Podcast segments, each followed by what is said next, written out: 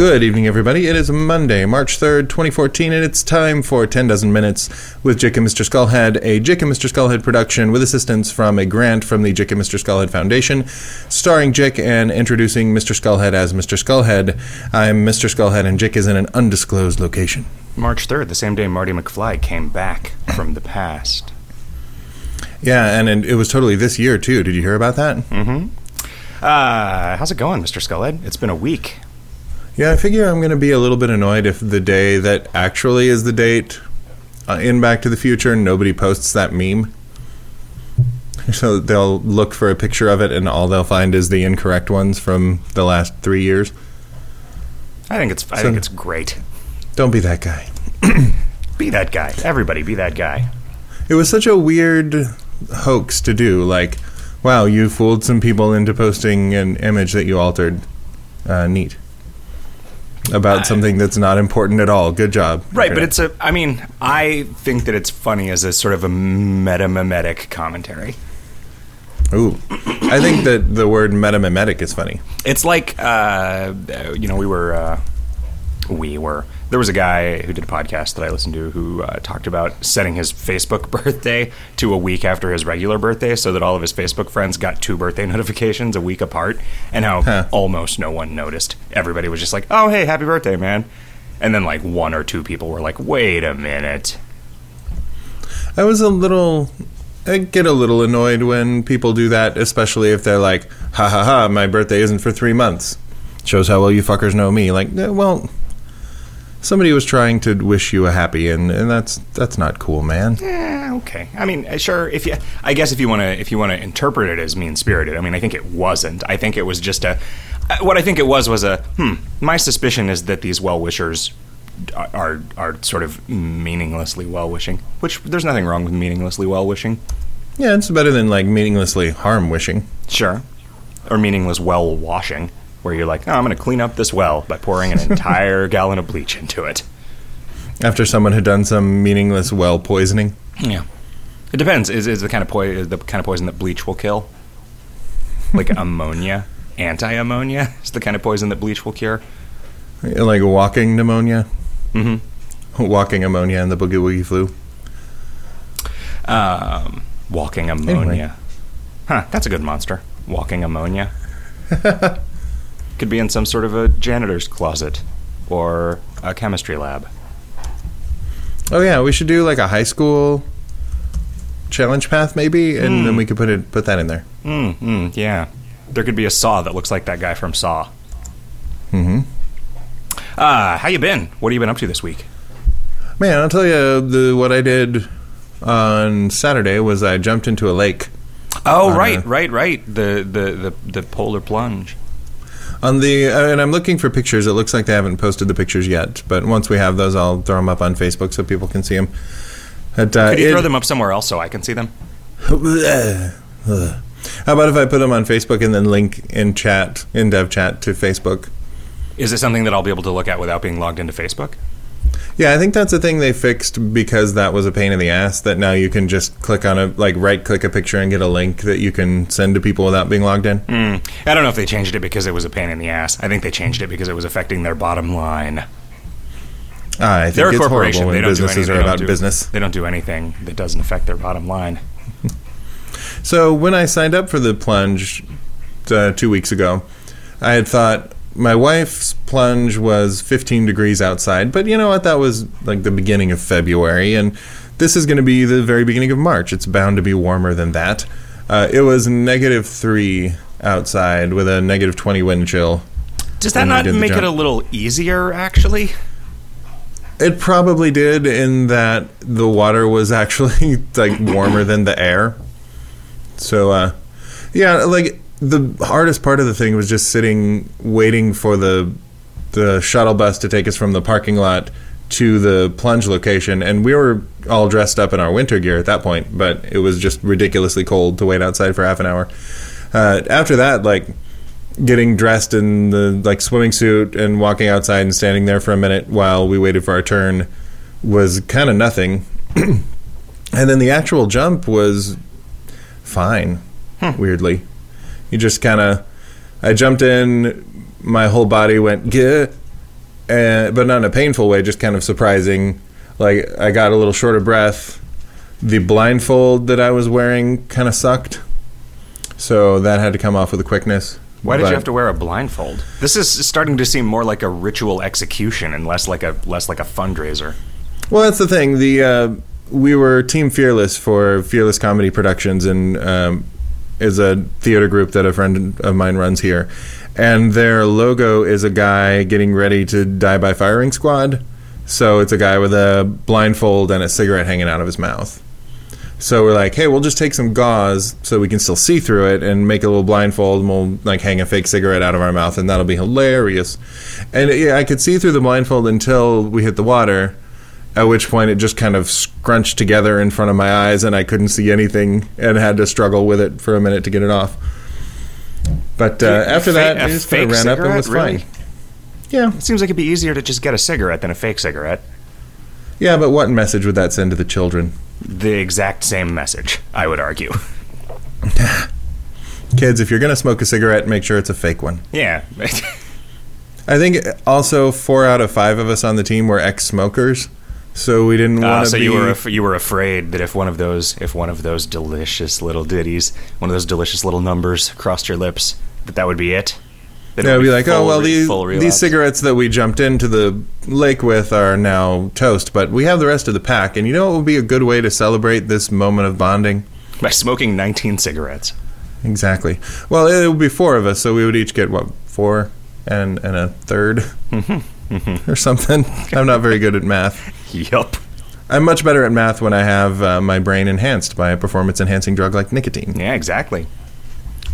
Has proven No, it results. was it was really fun, and it's.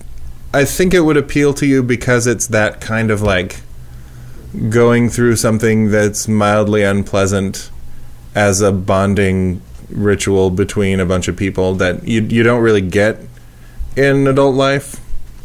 yeah. So it was like, hey, we all did this thing together, and like maybe the whole being freezing cold for for like thirty seconds wasn't super dope, but the rest of it was really great, and we got to wear a funny costume, and we raised some money, and yeah, it was super neat. Yeah, I think I think I do get that experience out of backpacking trips at least, just Mm-hmm. because of the because of the harshness and the length. But uh, what were you, what charity were you raising money for? It was the Special Olympics. All right, you told me that. Did you give it to them? Yeah, I mean, it, it nowadays you don't have to do the like collecting cash from people and then giving it to the organizers. Even you just Oh, they just sign up online and then it automatically Yeah. deducts it. yeah. So we didn't have to handle any money at all. Do you know how Do you know how much you raised? Do you get to brag about it? Our team did. Our guys did well. I was the top earner on our team. We ended up with Well, you're kind seven hundred and deal on the fifty-five dollars. Oh, that's huh. That's lower than I thought, but still, you know, still that'll buy a uh, finish line. That'll buy a kid a soccer ball. Those things are something. consumable, right? The finish lines because they tear up. Yeah, once you've used it, then it's finished. Okay. You have to get yourself a new line. You have to go to New Line Cinema and ask them for another one. Sure, one of the ones that's uh, optimized for high speed photography, so that you can Mm-hmm. determine who won the race. Because you have to, so you have to raise a minimum of seventy-five dollars to jump, which I guess is just making sure that they pay for their, like all the tent rentals and shit. It's weird that there is a, a cost minimum to a thing that is literally a thing that you tell people to do if you want to dismiss them from your site. Well, look, going and flying a kite is also not cheap. I mean, sure, you got to buy a kite at least. It's, I mean, I, I suppose there's bus fare to the nearest short pier. Right. There's, you know, Well, when the when the lake has two feet of ice on it, then you've at least got to make an ice hole. okay. Uh, did somebody? Is that a thing? Did somebody have to use some sort of a weird long saw?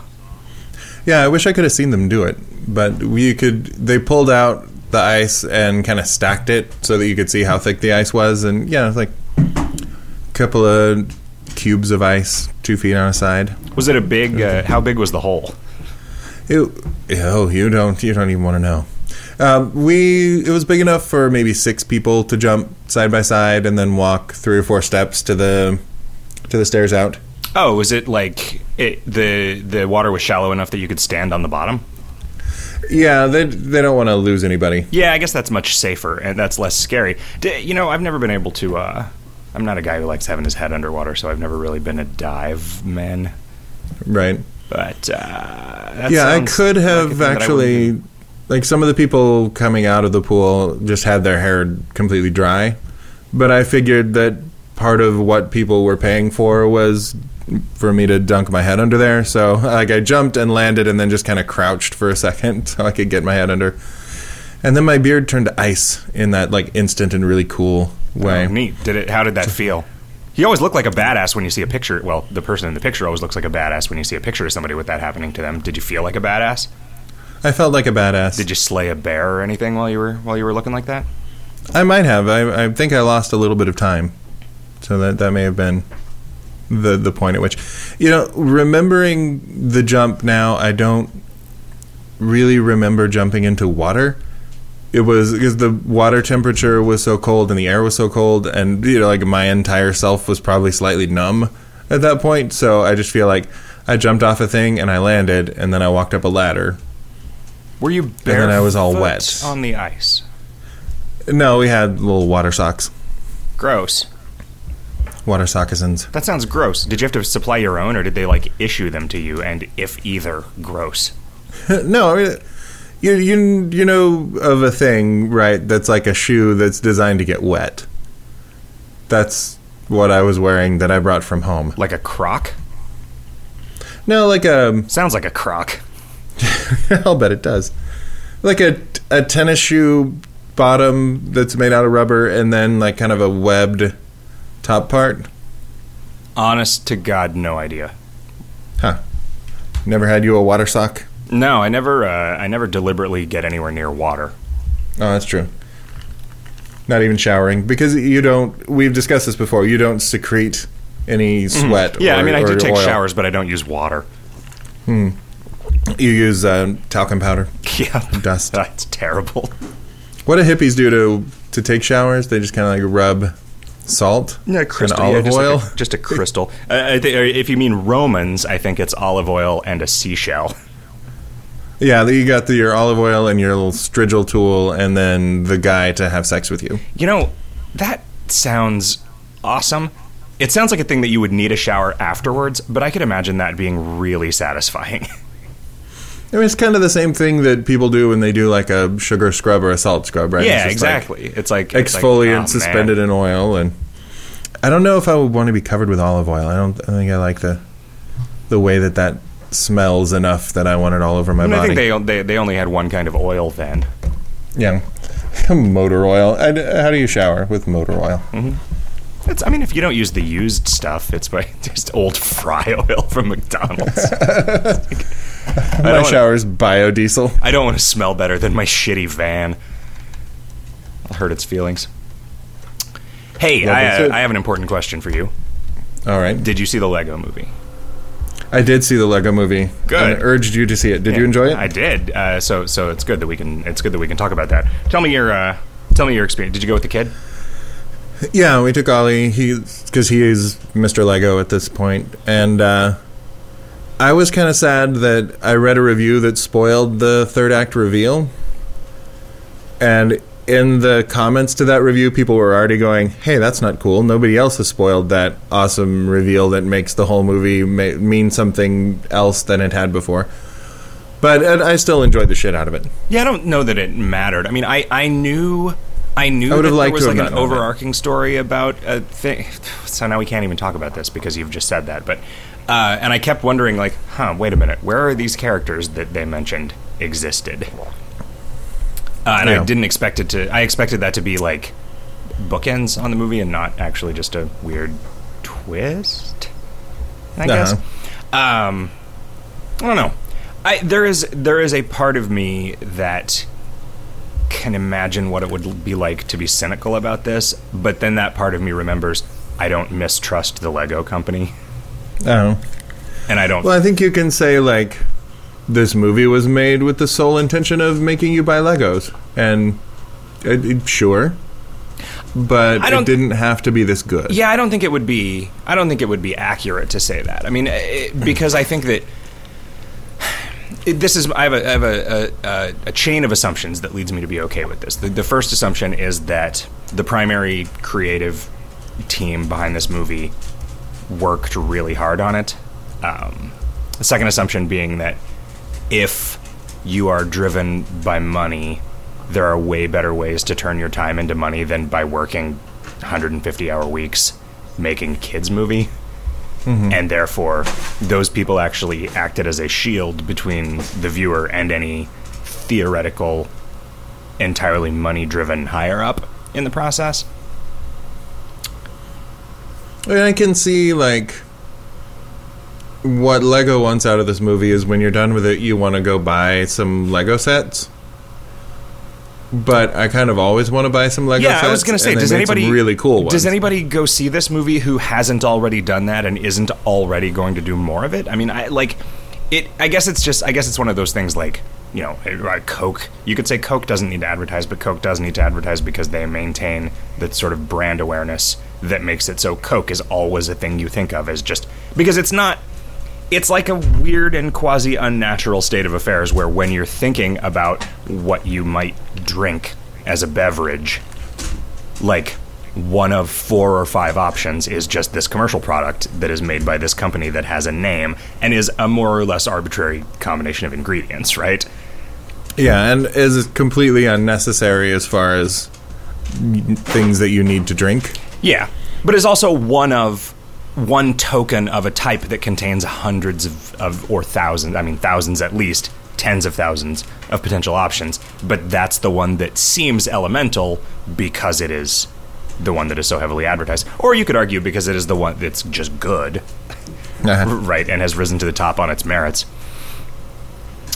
I wish I had seen or read that documentary or article, whatever it was, that, that Hot Stuff talks about, where they they interviewed people about the sort of corporate philosophies of companies that had been around for a hundred years, and it seemed like the ones that had that kind of longevity were the ones that were not super profit focused that were just like yeah i mean money is is oxygen. You need some of it but it doesn't do you any good to have a fuckload of it. So you just you know keep doing enough to get enough to keep doing what you're doing and i don't know much about lego from a, on a corporate level. I mean i'm inclined to trust them more than i'm inclined to trust you know I, you know i like disney. I trust disney well enough right? Because they provide a lot of really cool experiences and they spend money to make those experiences good.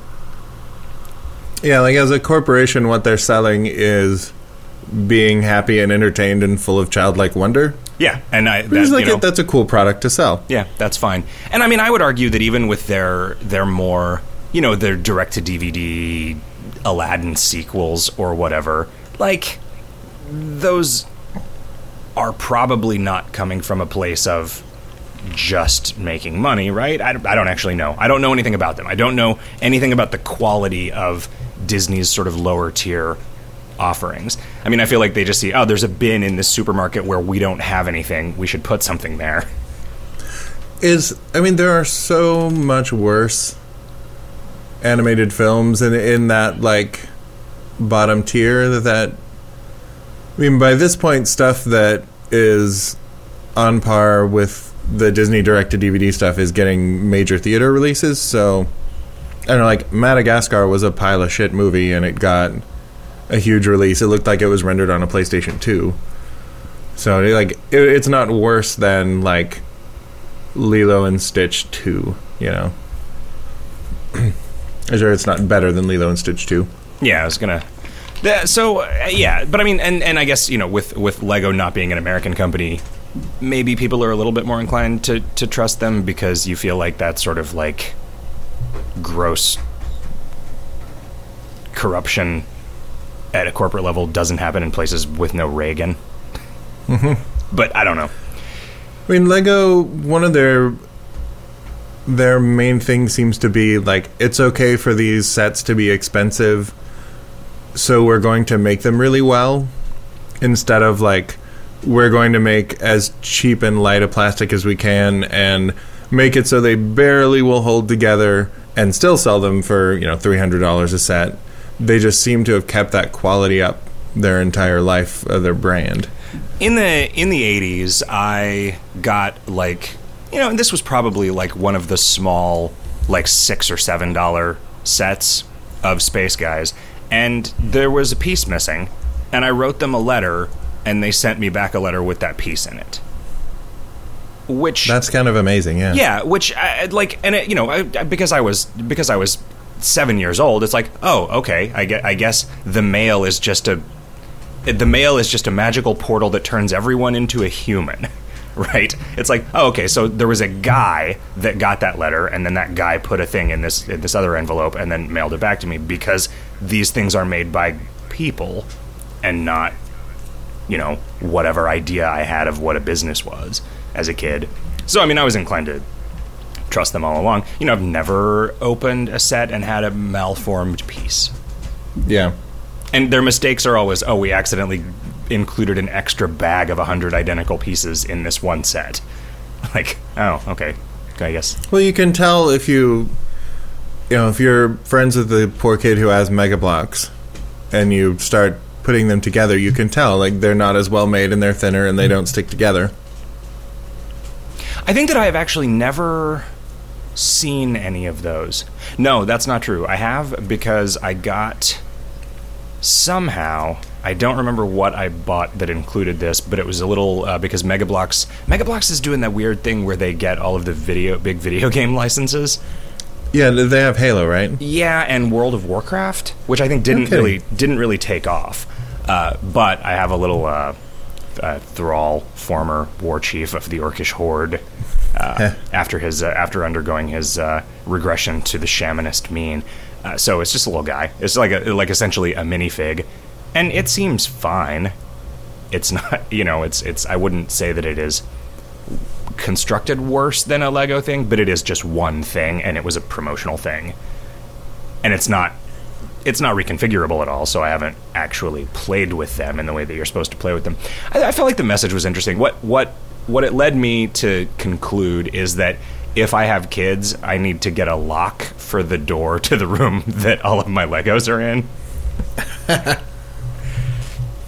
And then you've learned nothing from the Lego movie. I know, I know, I know. I mean, I, what what it made me consider is, it, and this this question, honestly, this is this is absurd. That these are the things that I worry about at a, you know, on a normal Sunday afternoon, pushing forty.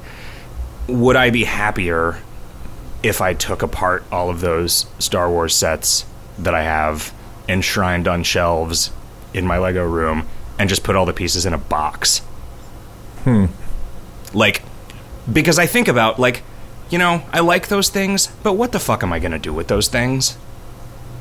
Well, you look at them. You do look at you do look at them, but you don't look at them all that often. And I and like I mean honestly, what I think is like, ah, man, like if I get hit by a bus, like are th- some like what what happens? Like these get sold to some other nerd, and what's he gonna do with them?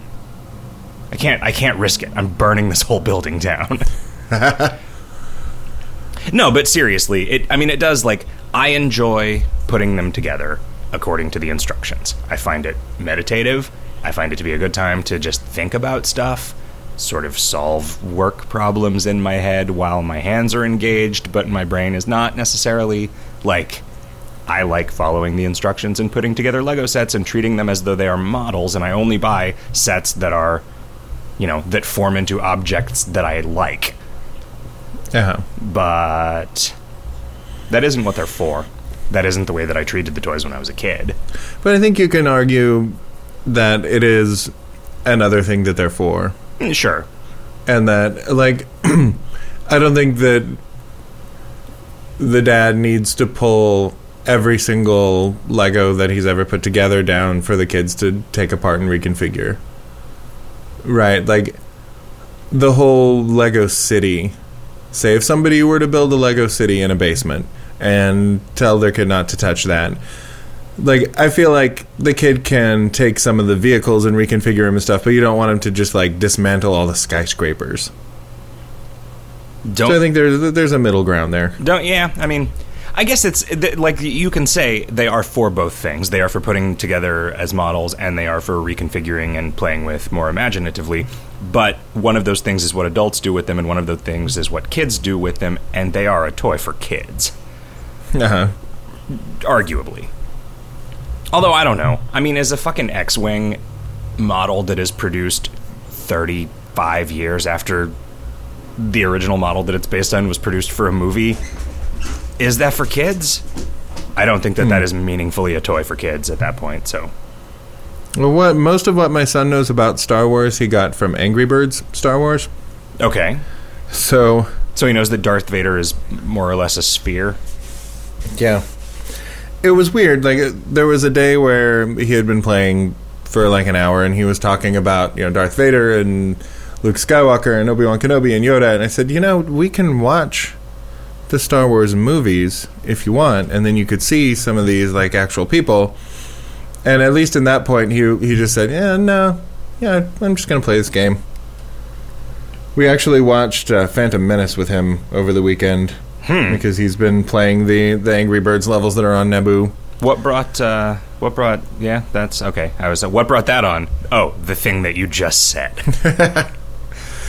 Um, and it like watching it with a five year old, it kind of makes sense Does it? because it. I think it well, except for the Galactic Senate, he got a little bit restless during the just you know trade negotiations. Mm-hmm. But the battle scenes and like the stuff that Jar Jar does is hilarious to a five or six year old. So like he will probably enjoy that more than he enjoys Empire Strikes Back for a few years. Yeah, that makes sense. And you know, it, it wasn't as bad as I remembered it because I don't know. I, I think I'm a lot more forgiving of culture and and don't demand that it be better than it is.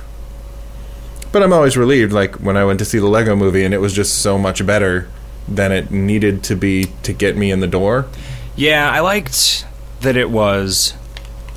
It managed to be, at least from from my point of view, funny without ever getting stupid.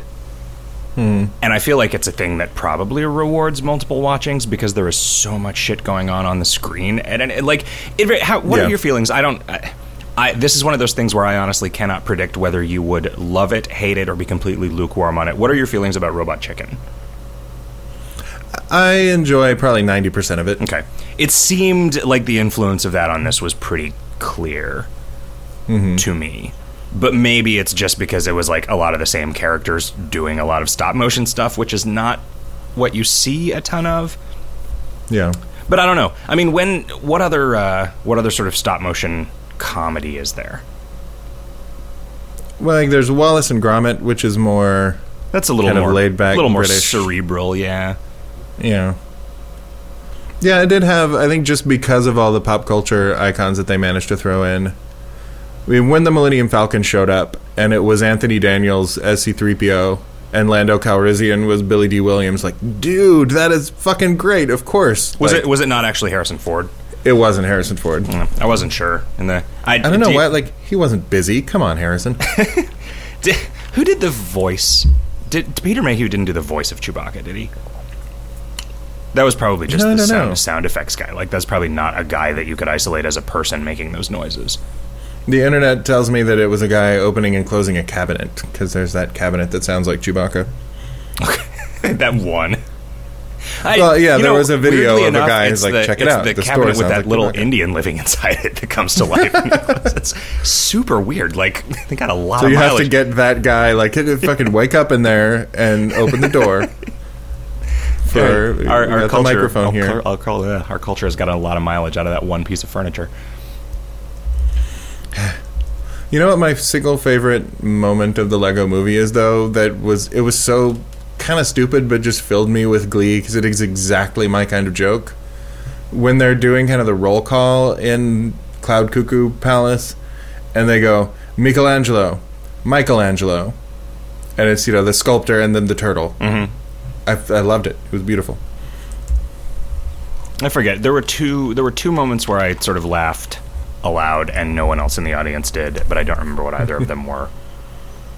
And noticing that uh, Vitruvius' staff is uh, like a bent lollipop stick with a little char like chunk of candy on the end of it. Yeah, I, I didn't ever really identify it that way, but I mean, I guess that makes sense. Like he, because he is a is a is a sort of a powerful mythological figure, has a thing that is not a Lego.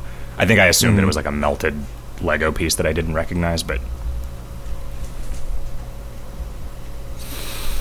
Damn it's man, good stuff. I could I could talk about that movie a long time.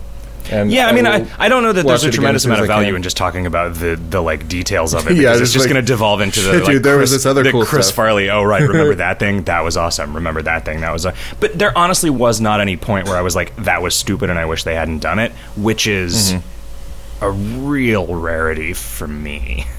right.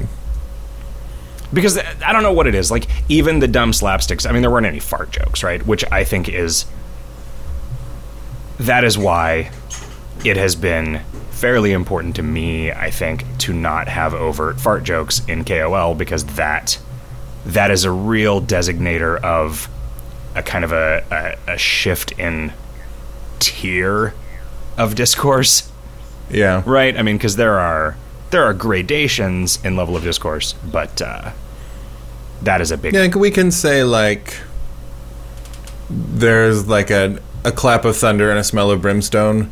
Oh wait, that wasn't thunder, and you should probably be ashamed of that smell. yeah, I think is a little bit different than like you fart on his face for three stench damage. yeah, which is I think a thing that we are all agreed that we would never do. Every, every once in a Yeah. while, when I say something like this, I feel like I, I worry that I'm edging into you being. Uh, being committed to not having any coffee in the game, and then uh, just not realizing that somebody else had put some coffee in there a long time ago. But, uh, but yeah, nothing in it was cheap. I feel that was the thing. I mean, it seems like every individual element of it was placed with some care and with some restraint and with some discretion. I was impressed because I've watched a bunch of the other Lego movies, like the the Lego Batman movie and stuff with Ollie. Oh, are those are those a thing to explain? Explain that whole.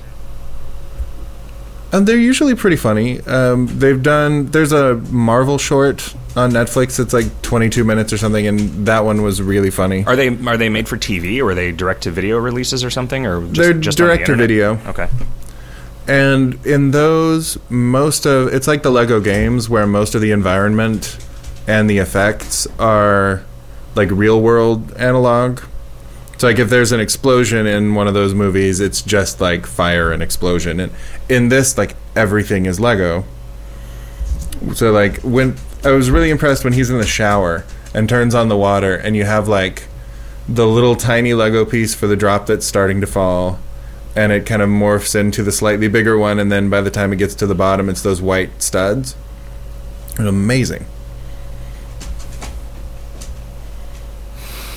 Yeah. I uh, every once in a while when they would do that stuff at a large scale though, I would get a little bit of that like low frame rate nausea. Hmm. Um, I know it probably wouldn't have happened if I hadn't been watching it on a big screen. We were pretty close to the You screen too. You didn't see it in 3D though, did you? No. Yeah, I didn't. If I cannot see something in 3D, I will usually not. Yeah, me too. Me too. Um, it, I mean, it was easy because the I think that the, the showtimes didn't work out. I mean, we just decided to go. It was weird. It was in this like nine, at least nine story mall, which is not a thing Well- that I'd ever really comprehensively explored or experienced before. It's uh, sort of scary being on the top floor with the kind of channel cut through the entire building, going all the way down. It's like fuck, this is high up. And you get that little like imp of the perverse in your head. It's like I could just jump over this railing right now. Yeah, exactly. I'm not going to, but I, I could. Yeah, like thinking like how well is that thing really attached to this? Like if I just got over there and just ran for it as hard as I as hard as I could, like I could. I mean, I could just pick up that little kid and toss him over there. Three points. No, that is exactly the like those voices in your brain that make you go, "Oh, come on." Yeah. And then you go look on the internet to find out if everybody else has them, and it turns out they do. No, it turns out they don't. Uh, they don't at least have the ones that I'm not telling you about right now. Hey, how about some questions about the Kingdom of Loathing browser-based internet game, Mr. Skullhead? That sounds fun. Jolly Red Giant says, "Here's a lot of work for almost no payoff. Can you uh, can we see a log of our recent questions to you guys?" Mm, I don't think so. because I feel like making that log longer would become a perverse incentive. And, uh, you know, it'd make it so it'd take a lot longer for you to load the questions page. Uh, Jolly Red Giant also says March 14th is coming up. Any thought of celebrating by giving bonus stats and or adventures for eating pie that day? I, Why start now? Hmm. Why start now? yeah. I, I, I don't have a real strong feeling about that whole joke either way. Like it doesn't it doesn't bother me the way that it seems to bother some people. That one doesn't bother me. It's May the Fourth that bugs me. I kind of like that one. I, I know you do. Yeah. that's all, that's all right. Sure. I mean, it's a it's like the it's the elf on the shelf of spring traditions. The the thing is, if we start doing that for 314, then we're opening ourselves up for criticism from the rest of the world, telling us that it's actually 14.3. Mm-hmm. And we don't want to hear. We don't want to hear it. Yeah, well, they're gonna uh, start so, I mean, correcting they the way also, we spell they also all of the pies that they eat in places where they refer to dates that way are gross. So you wouldn't want to eat it anyway. It's like a oh, okay. So mincemeat pies will uh, will be better on the 14th or on the third day of the 14th month, which is just February. So the day before I don't think I even know Day, what mincemeat is. mincemeat pies. Plus one. Jolly Red Giant continues. Dear Jick, I'm listening to the Thursday show, and I, for one, don't get the complaints about the leather jacket. First, when I started playing Sneaky Pete, my one internal complaint was, why doesn't he have a leather jacket? Seems obvious. Second, I love that the last two items of the month gave me something awesome to wear on my back and my shirt. Uh, can we have a new slot for armpits? Every item could just add stench damage. Yeah, like armpit farts. Mhm. It could just be a, a second disembodied hand that you place in your armpit to make fart noises. That's actually kind of funny as an accessory. just. Be like a, a ranged weapon. Yeah, a prosthetic, a prosthetic armpit hand. Um, nothing would really go there, though. Right? You don't. Yeah, like what do you attach to your like? I I can tuck a book under my arm, I guess, but You could hold a bur- like you could keep a burrito warm. Somebody else's burrito, you know. Um, you could. I remember my mom getting. I still don't really understand this. This was a time when I did something that apparently upset everyone, and everybody everybody was like, "I can't believe you just did that." When I had no idea what the fuck they were talking about, which was I was like carrying, like, I had to carry like four hamburgers that were wrapped in paper, and so I just stuck one under my arm. I don't think I would be I was too. like, I was like eight, and everybody was like, "Ah, that's so gross. Nobody's gonna eat that." I'm like, "The fuck are you talking about?" It's like, I'm wearing clothes. It's in paper. I haven't gone through puberty yet. Like, I didn't. th- This is a this is a back solve for more reasons why that wasn't a big deal. right. But, nah. Anyway. I mean, if you had put it like in between your thighs, I don't think I would have eaten Well, it. or like down the front Back of, then, 'cause down you were too young. my pants or you know I'll just I'll just I'll just carry this in my ass that's even harder Then Yeah. I could I, I might as well just juggled them at that point. Uh, I don't think that people are complaining about it not being cool that Pete wears a leather jacket. I think that it is just it is one of those things where we can't always predict based on like the objective power level of a thing whether it will seem powerful or not like there is an art to making something feel awesome that is entirely distinct from the art of balancing and the science of balancing a thing and I think this is just one of those things where any shirt item of the month was going to be a little bit underwhelming because shirts are real weak. So to be twice as good as the best shirt at four different things still doesn't look super great relative to other things that items of the months have done because items of the months in the past have tended to compete with other things in slots like ultra rares and stuff like that. Um, Yep. Wax says instead of setting drunk to 14 or 19 or whatever when you finish Pete, if you got an intrinsic that until rollover let you adventure while over drunk. I mean, yeah, I get this is a this is a thing that is bothering enough people that it probably ought to be addressed in some way. An intrinsic that lasts until rollover isn't super a thing. Um, we could probably. we can't really give an effect that lasts until rollover either. But I'm trying to think. I mean, if we did just set drunkenness to 14, it would let you have two nightcaps on the day that you finished, and I don't necessarily want to deal with that. Yeah. Wax says Highland Lord's Tower, High Landlord's Tower. Just got the joke. Yeah, that's another one that I feel Ah. like doesn't doesn't super read.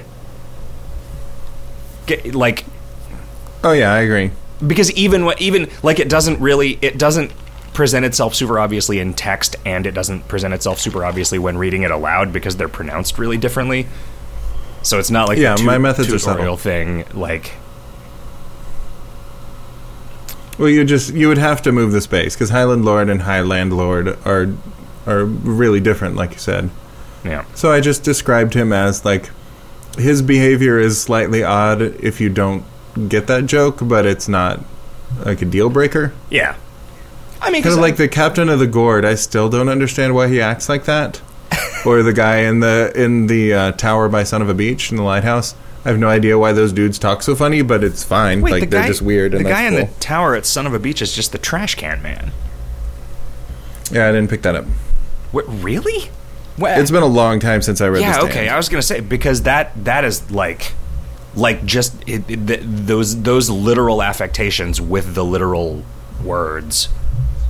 Okay, so I mean that that one that one isn't like concealed at all. That's I feel like I don't super frequently write something that is just a transplant of a character mm-hmm. because I don't, yeah, I don't know. Like, I would rather just sort of pick an adjective and have a thing be an archetypal expression of that adjective than I would take where someone else has done that and and put it in like that. And it's just a style thing, right? I mean, like that's some of some of the stuff that we have that is the most beloved by people is stuff like that. Um, but it, that's one case where I did it. The gourd guy, it's just I, I was trying to express like real spazzy ticks. Yeah. Basically, like he's just freaking out all the time, like uh, like uh, mm, I don't know. He's like the kid in Almost Famous, who knows all the who knows all the stats, the statistics. Uh, the amazing Mr. Toothpaste says this new leather jacket sure is nice, but you know what would be really nice? A chat command that would allow us to pop slash unpop the collar while we're wearing it. Yeah, is that a thing? I bet that's a thing that Boris's helm and Jarlsberg's pan have, and I'll bet that's a thing that we could do. Hamfish, damned fish, says, Now that Sneaky Pete has a sweet skill to summon plenty of cocktail ingredients, what are your thoughts on similar skills available for purchase during the frat or hippie war? With the frat one to summon some basic booze and the hippie one giving some fruit. Only like one to three items per day, but even a minor skill like that would be pretty cool. You know what else is pretty cool? Sneaky Pete's leather jacket. Nice work. Now all we need are some sweet sunglasses. No, you gotta get yourself some cheap sunglasses. Doo doo doo doo. Where do you come Is down? that a song? Yeah, this is ZZ Top Okay. song. Where do you come down on ZZ Top? Eh, not a fan. Really? Yeah, well, Do, So do you just the hate? Do you just hate rock and roll? uh, no, I don't like a lot of '70s rock, but all I know of ZZ Top is they have the one, the Legs song, which I just associate with pantyhose commercials, and they have the That Smell song, which I always just thought was kind of gross. I don't think that's that isn't ZZ Top. and the ooh, that smell. yeah, I'm, That's got it. That's that- gotta be no, ZZ that is Top. not ZZ Top. Okay, well they, they don't have that. like that's like a, even. B, a BTO or something. And they got Lit- they got La Grange. They got uh, slip inside Yeah, my uh, sleeping bag. They got Velcro fly. They got Oh, uh, it's Lynyrd Skynyrd. They have to me. They have the song that goes. "Jern, jern, jern, jern, jern, jern, jern, Yeah, that's- that's La Grange. And then the the lyrics to it are. That's awesome. But yeah, you know, it's it, it hits the like same spot that Primus hits for me, which is like I, I don't care about this at all. no. I like Tush because it's about butts, and I like butts. Yeah, that does seem And songs you're about not, butts. not so much a not so much a legs or a Velcro fly guy. right. Um, I like that the only guy who doesn't have a beard, his last name is Beard. that yeah, cool. no, I mean that that is that, that's uh, that's indisputable. Anyone That anyone who, anyone who doesn't like that, you you hold them down and peel off their mask because they're an alien invader. Anyway, Damned Fish says, "Oh right, we read all the damn things that Damned Fish says." Uh, yeah, you know, I kind of, I kind of like that idea. Although, I feel like having that as a permed skill would be a little. While we want skill perming to result in characters that are more powerful, and especially characters that feel more powerful over time, I think that making you, you could reach a level of self sufficiency that would make a lot of things in the game not mean anything anymore. And when a thing in the game is rendered meaningless, your power level relative to it no longer feels good. So hmm. I don't know that having a situation where you can just drink good stuff to complete capacity without ever having to go out into the world and acquire any of it. And I realize that, you know, as items of the month march on into their 10th, 11th year. That's probably true for people who super know what they're doing. Um, but yeah. You know, I could see having a thing, having one of the, one of, you know, like in in some ways you do get like I forget what the farm does for having finished it, right? Like you you start getting some food from it or some booze from it depending on what you've what you've done, but it's not like that baseline stuff that is used to craft the best things, right? It's just like probably something that you just wouldn't eat or drink. Hmm. If you knew what you were doing. PSY says, question about Con. Have you guys ever heard of Lil Dicky? Not that traditional game oriented concert material, but with a nice nerdy slant that I think he may be something of a fit if y'all are ever sourcing acts. I don't know. I haven't, I haven't heard of that. I don't know what that is. Yeah, I'm not familiar. Well, we've like we've announced that we're not doing a concert, right? Yeah.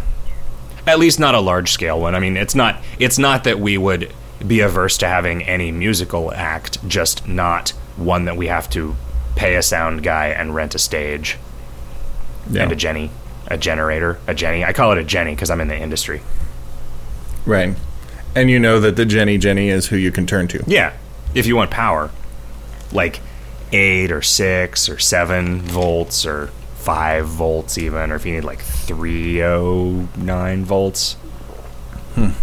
Volts. Child says, Pink elephant head and drunken stupor is rad. More elephants, please, and also make them wear ball gowns because we can. Ball gown and a ball gag. So now we want elephants and ball gowns to go with our hippos and tutus. This is an inch mile situation. What? Uh, where? Do, where does one get an elephant in a ball gown? That I don't know. I, it's, that's a thing I'm not familiar with. What's a ball gown? Is it like a dress with a hole for your balls to hang out? yep, that's exactly what it is. The Nuge says. So that your balls can be held for charity. your wife, Charity, uh, who who often needs someone to guard them for her while she's out of town on business. yeah, hold these, will you? The Nuge says, "So, uh, where's my favorite crossbow? Seriously, busting my balls over here, guys. Hey, speaking of balls." Uh, I'm not sure whether I now regret this screen name more or less. Please advise. Yeah, somebody yesterday finally found the new uh, ultra rare that's in the in the Zeppelin content. Going back, I'm so glad that Ted Nugent could find a place in our game. Yeah, I mean he's he's uh, he has finally acquired his spot in the pantheon of Bakula and Baio. Yeah, I wish that there were more celebrities whose names were Scott, whose last name started with a B. Maybe we just need to find some people who are Scott B something and make them famous. Oh yeah, somehow. just like start pulling the strings so that we can make one more joke. right. Like okay, uh, maybe like a Scott uh, Borstein or something that we could make a Frankenstein joke out of. Oh yeah. Wax says, "Can you please We make will. live fast shruggable? Minus thirty percent health hurts. I regret everything. Eh, self buffs aren't shruggable. Only buffs, only buffs that other people cast on you are shruggable as a rule. Or things where, well, I don't know. I might not want to expand this category because I might expand it to things that encompass what you're asking for, and I don't want to give you what you're asking for. So, gonna use the rhetorical device uh, known as omission." Lubricant says the skill fixed jukebox claims that no jukebox was ever so broken that Sneaky Pete couldn't fix it. That is not true. I tried the jukebox in the clan rumpus room, having previously determined that it is indeed broken, as I am in a hardcore run of Sneaky Pete, and I couldn't fix it. Hmm, that should probably at least get a uh, get a little piece of text. Uh, Baron von Bick Penlord is also asking about the drunkenness uh, limits when dropping Pete. Ah, fuck. We should probably discuss that. Decide what to do about it because it's it is a thing that if it is if it is bugging enough people that we're getting this many radio questions about it, it's probably bugging enough people that there are a lot of people. Yeah. Putty Buddy says, "Holy crap, you made me a familiar. Take that, take that, Doglord420. My username got a radio shout out and a familiar. Yeah, I, Well, you'll be laughing out the other side of your face when we introduce the Dog Lord 420. yeah. That would what would that be like a robot that just Yeah, they could call packs of dogs to you to to fight for you and stuff. It would just be the 420th iteration of it. Like Dog Lord 1 was just a doll a dog whistle, a dog whistle? a dog whistle. Dog Lord 2 was a whistle and a tennis ball. okay. Uh, Dog Lord, Dog Lord, on, Dog Lord. Three had the tennis ball rolling around on the inside of a frisbee. Yep. Okay. Um, Dog Lord 4 had the entire thing except uh, the whistle was covered with peanut butter. I don't think that's actually like a misappropriation of two dog tropes. But. Ugh. Hey, you have a dog. Do you give it one of those disgusting fucking peanut butter rubber snowman things? No. Good. I give it a it had a he had a bone that had the marrow still inside of it. So like a just a chunk of uh, probably human femur with the with bone marrow in it, and he would lick that out. But you know, I didn't ever have to touch it. Uh, Jolly Red Giant writes, I've never had so much fun talking to the council as I have during this Sneaky Pete run. Whoever came up with that idea deserves a beer, a good beer, not Bud Light bullshit. Well, congratulations, Mr. Skullhead. You get a beer this week. Neat. I'll see what I can do to earn my beer next That week. stuff is pretty good. That was a good. Uh, that was a good conceit that you came up with. We've gotten a lot of positive feedback on that stuff. Nice. That turned out fun, except that it had the effect of intensifying my already pretty high usage of obsolete slang. Mm-hmm. So uh, there's a lot of hellas being spoken Yeah, the I, night household. I mean, we have basically moved into like uh, dad irony territory, right? Yeah, I kind of said like somebody said, "Dude, you're still saying hello," And like, I don't care about being cool anymore. I did. did If I- okay, here's, if I ever did. Yeah, here's a question. Did you? So- Did you ever? Like, I feel like I primarily describe things as groovy, like since high school. Yeah, I, I said groovy since like junior high. Oh well, think I fine. I, guess I did. So I'm, I'm at sixth grade. I did it since sixth grade. Okay, my junior high actually started in fifth grade. Mm, okay. well, you know, I do remember having a conversation with my fourth grade teacher, Mr. Slover, in which I said, "Hey, can I have some of those groovy combos?" Mostly, I would irritate him until he gave me some combos. Like punch and kick combos. Yeah. Hey, could you teach me how to do uh, uh, Cinder's 45 move combo in Killer Instinct, a game that will come out eight years from now? And he said, I, Man, I can't help you. You seem to have come unstuck in time. You need to go see a witch doctor. Uh, I think Mr. Wood, Is that what your sixth grade teacher, is a witch doctor, but he hasn't been hired yet. And I said, "Oh, so you have become unstuck in time?" And then he winked and gave me some Jacques combos. Somebody needs to animate that story and put it on YouTube. Uh, Wax says, "Can you replace Pete's HP with coolness?" No. Yeah, I mean, like coolness is not going to determine how how injured you are. It may determine how injured you show. Yeah.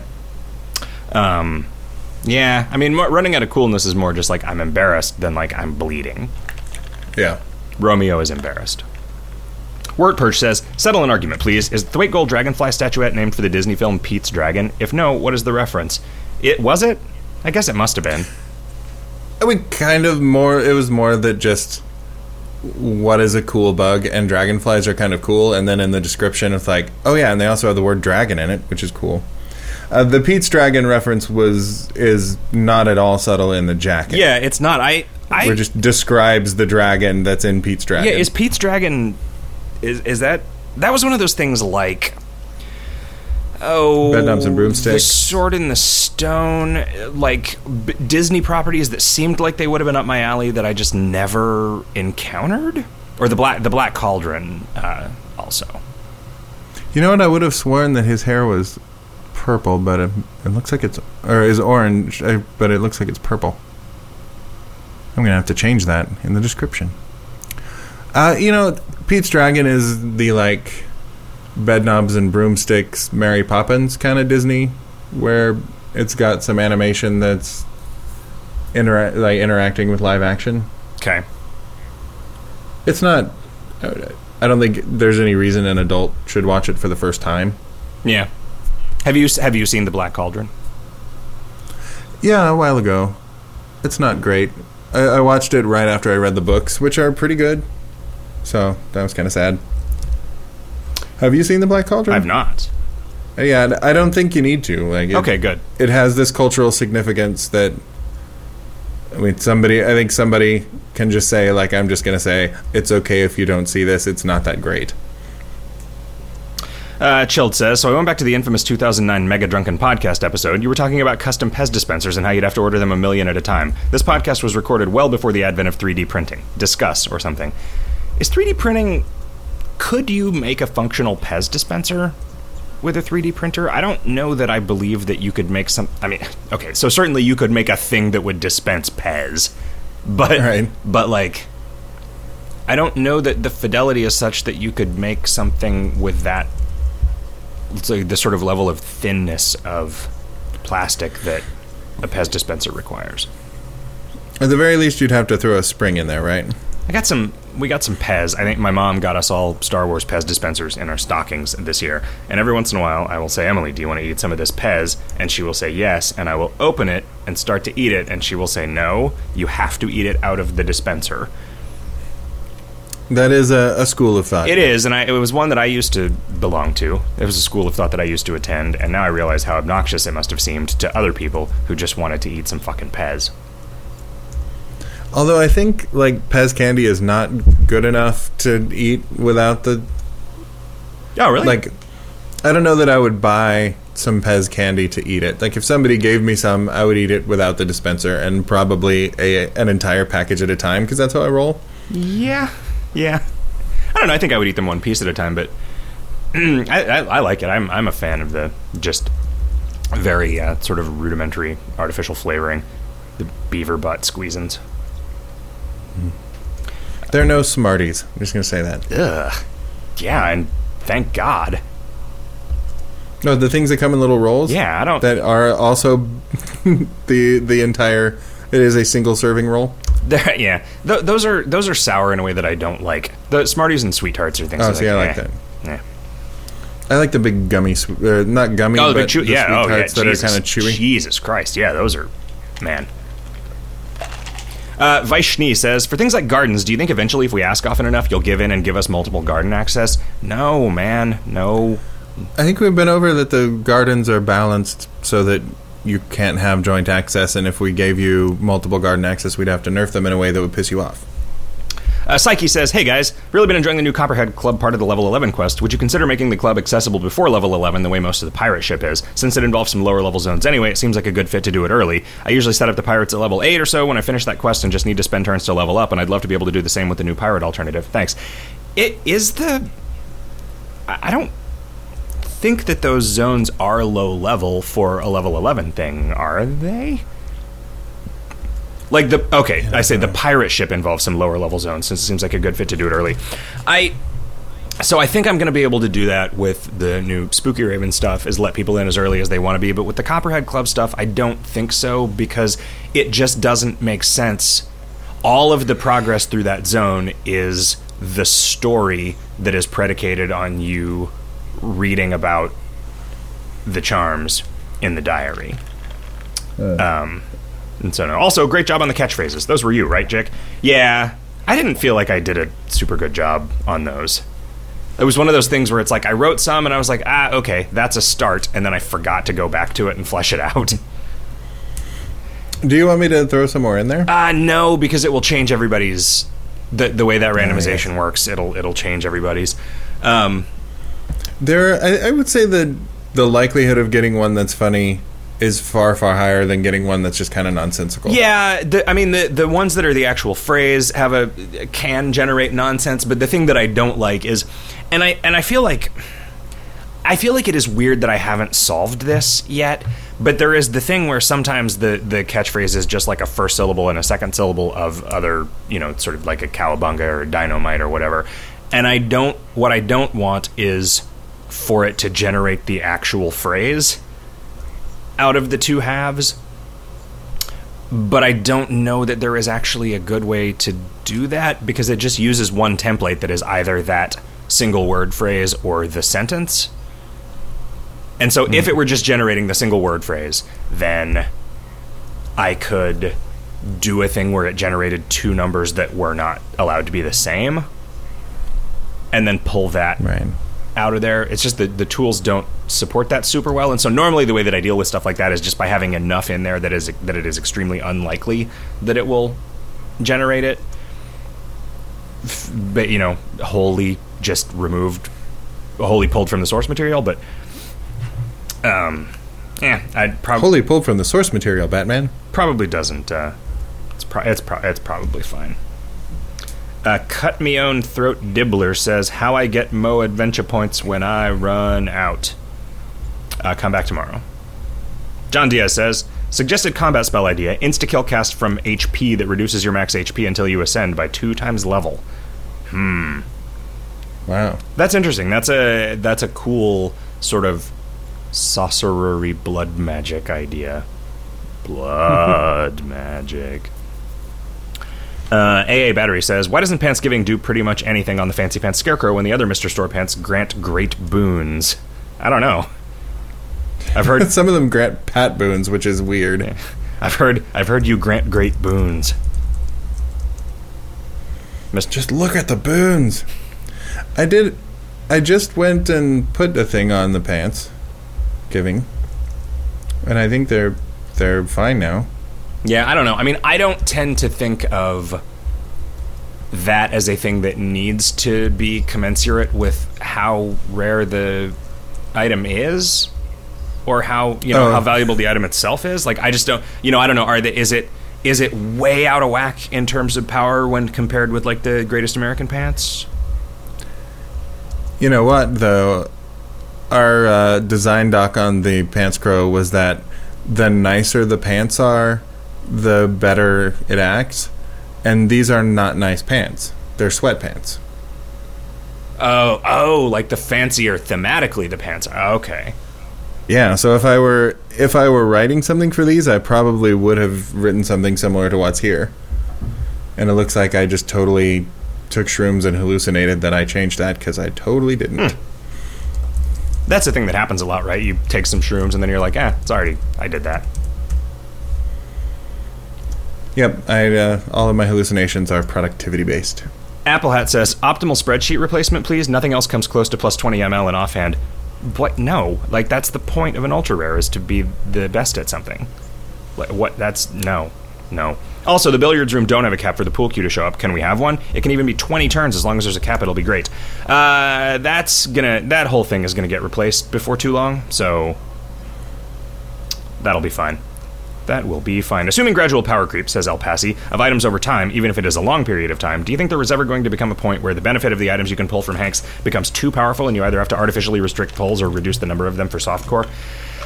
I wish we had reduced the number of pulls at NS13, because that'll be hard to do in the pre- present or the future. Um, You're talking like a guy who's unstuck in time. I am. I can never remember which is which. No, I don't think it's. I don't think it's that big of a deal. I mean, the, the it to a certain at at a certain point, pulls become about how many turns they're going to shave off, and like a super powerful item, an item that most players would describe as super powerful, is maybe one that like makes it really hard for monsters to kill you or whatever. Or makes it really easy for you to kill monsters. Maybe this is not true of like most players, but what a lot of players would describe. Where a lot of the power creep comes in is on axes that are not going to save you as much time in the run as a clover would. to a certain extent. Or yeah, I mean, at, this point, it's like bottles of blank out. We probably need to do something about bottles of blank out. I've been saying that for years because it's true. F says you get another day older and deeper in debt. That was a response to a prompt for questions like a month ago. We record 16 gigabytes, and what do we get, Mr. Skullhead? Questions. Well, St. Peter was trying to call me, but I couldn't go. I just had shit to do. Ben T. Gaden says, regarding the idea of a permeable skill for Sneaky Pete in Jarlsberg, how about making it an add-on to Request Sandwich? So enough Jarlsberg's runs would make it give you a perfect egg sandwich, and Sneaky Pete could ask for an Italian sub sandwich or something. What sort of sandwich does a cool guy eat anyway? If you had multiple ones, it would just pick a random option to request. Um, I mean that that initially it seemed like that was predicated on you having the Boris skill, which not everybody is going to. Um, yeah, man, it sort of dropped the ball on Jarlsberg, which then made it easier to not pick up the ball in the first place on Pete. What kind of sandwich does a cool guy eat, Mister Skullhead? Um, BLT. That doesn't. That doesn't sound cool. It's cool when he eats it. I don't know. What's the coolest sandwich? A, a Reuben? Or say a Reuben? Now that's what. Now. Is it? Is that cool? I don't think that's cool. Clearly, we'll have to think about this. Mm. Maybe just a, let- a lettuce wrap. A lettuce wrapper. Wax says, My audience is at 30 love. When did we start playing tennis? and Har har har. Whack also says, "Hey fellas, thanks to Mr. Skullhead for flexing your swole juice onto Jick long enough for him to coolify." Ugh. Dude, gross. Did you? F- I don't even want to know what swole juice is. Threnza also says the council's interactions with Peter hilarious. Who did that writing? Whose idea was it? All Skullhead. I eat food echoes a common sentiment. Can Sneaky Pete get a switchblade comb as an item of the month? It's not only PG 13, but cool. You know, you always wanted one as a kid. Lol. I did not ever want one of those as a feel like- kid. I like who? What kid wants a comb? Like no comb is so like cool I that a had kid one of those when I was a kid. I had a switchblade something, and it, it wasn't a knife because my parents aren't idiots. There must have been either a toy knife or a switchblade comb, and I remember thinking it was so cool that it just like sprung out like that. I mean, once it once it's out, it's just a comb, which is kind of lame, but it comes out real fast, and that's cool. What do you think? Uh, what do you think about a about a radio show, Mr. Skullhead? How how much longer do you want to? How much longer do you want to go? Three more questions. Five more questions. Yeah, I think three more questions. Uh, I'm uh, look. I, I am here as long as you want me to be because I enjoy your company. Super Marshmallow Man writes, Hi, Chicken Mr. Skullhead. Hi. I played KOL intensively several years Hi. ago, but have since taken a several year long break and recently decided to give it another go. Game seems to have been updated a whole bunch and only in good ways, plus growing older gives me new perspectives that seem to make this game all the more entertaining. Plus, I finally have some patience to read text all the way through, so jokes such as the orcs from the Orcasm don't totally fly over my head. Oh, so jokes like the orcs from the Orcasm, otherwise known as the finest content that we have ever added to the Kingdom of Loathing hmm. browser based internet video game. Besides a great game, I didn't stop listening to the podcast over the years. Took a break and I've given time to all three, but I have to say this 120 minute segment is my favorite and it keeps me going through a lot of mundane lengths of work. So thanks for keeping this and the other series going. I think they're awesome. Well, I think you guys are awesome. Thanks, Super Marshmallow Man. Well, gosh, Super Marshmallow Man. That's a lot of praise. I'll take it. I'll take the soup. Thanks, bro. Now that we have avatars of the three heroes, says Captain Spam of the Times of that was an awkward point to break that sentence. Um, and an avatar of a zombie, all but one of which have a unique introduction after you ascend. Is there any chance of a similar introduction will be? Ah, is there any chance a similar introduction will be written for Boris? You just sort of dropped into the kingdom in that case without any flavorful text describing Trusty or Clancy. Yeah, I mean that was one of those things where Riff added a new kind of mechanism to a challenge path where you're given some sort of explanation in the beginning, and then we were like, oh, fuck, that was a good idea. We should probably do that. Um, what it also does is it made it so because we actually thought of this ahead of time, we didn't have to do that bullshit where.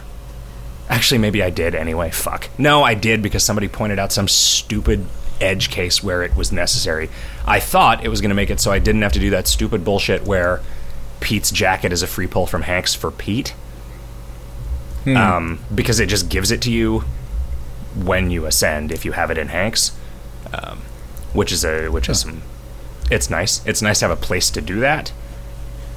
That isn't just like you know hooked into loading the main map or whatever. Like random shit won't happen if you're using Mafia, which is why you can't get to the beanstalk. Um, y- you know, which is why you can't get to the beanstalk in like 2006 if you're using Mafia. But still, uh, I don't know. I don't know that we would go in and and add it back in. We we are we tend to hold pretty firm on we will only address old challenge paths if we make some change that renders them uncompletable. But other than that, like we just we can't be beholden to every one of these sort of different play modes as we go forward into the f- past, the f- future. Shit, Mr. Skullhead. I rough. can't wait until sixth grade to meet that witch doctor. Uh, Cyber34 says, Hey, Jick, been listening to your melodic voice for the better part of a decade now, returning to KOL whenever there's a new clan dungeon or avatar challenge path. I hope you guys make more of those. Well, I do too. Does that mean you're back now? Yeah. That was two days before Sneaky we- came out. Was that was that question submitted? We have our our little schedule now, right? Where we do an avatar path and then like a content path. Is that what we call? We're calling the ones where Yeah, like the you're like a, you're you, but there's more stuff going on. yeah, on. like a Bugbears or a, or a KOL high school. Yeah, and then and then boring paths. At least this is our schedule for a while. I think. I think it's I think it's working. Yeah. We've got the idea for the next boring one and the next content one uh, already sort of being tossed around. So that's that's pretty cool.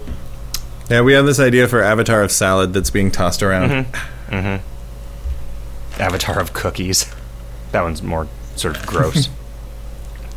well, gosh, uh, What better joke could we go out on than that one? none, none. You're right. Awkward pause. Let's go out on an awkward pause as I try to figure out whether I'm supposed to answer a rhetorical question or not. right. My dog actually just walked out of the room on awkward pause. That see that is a fucking dad joke. There is no humor quality in that whatsoever. It's just something I felt compelled to say because those words are the same. Yeah, and I mean, you thought it, and so you had to say it like like a dad. Well, like most of the time, I'm capable of thinking things and not saying them, but there is something compelling about a pun. I don't know what it is, but I know what this is. Uh, this is me saying I am leaving. Uh, and I'm already gone. You don't even want to know who we are.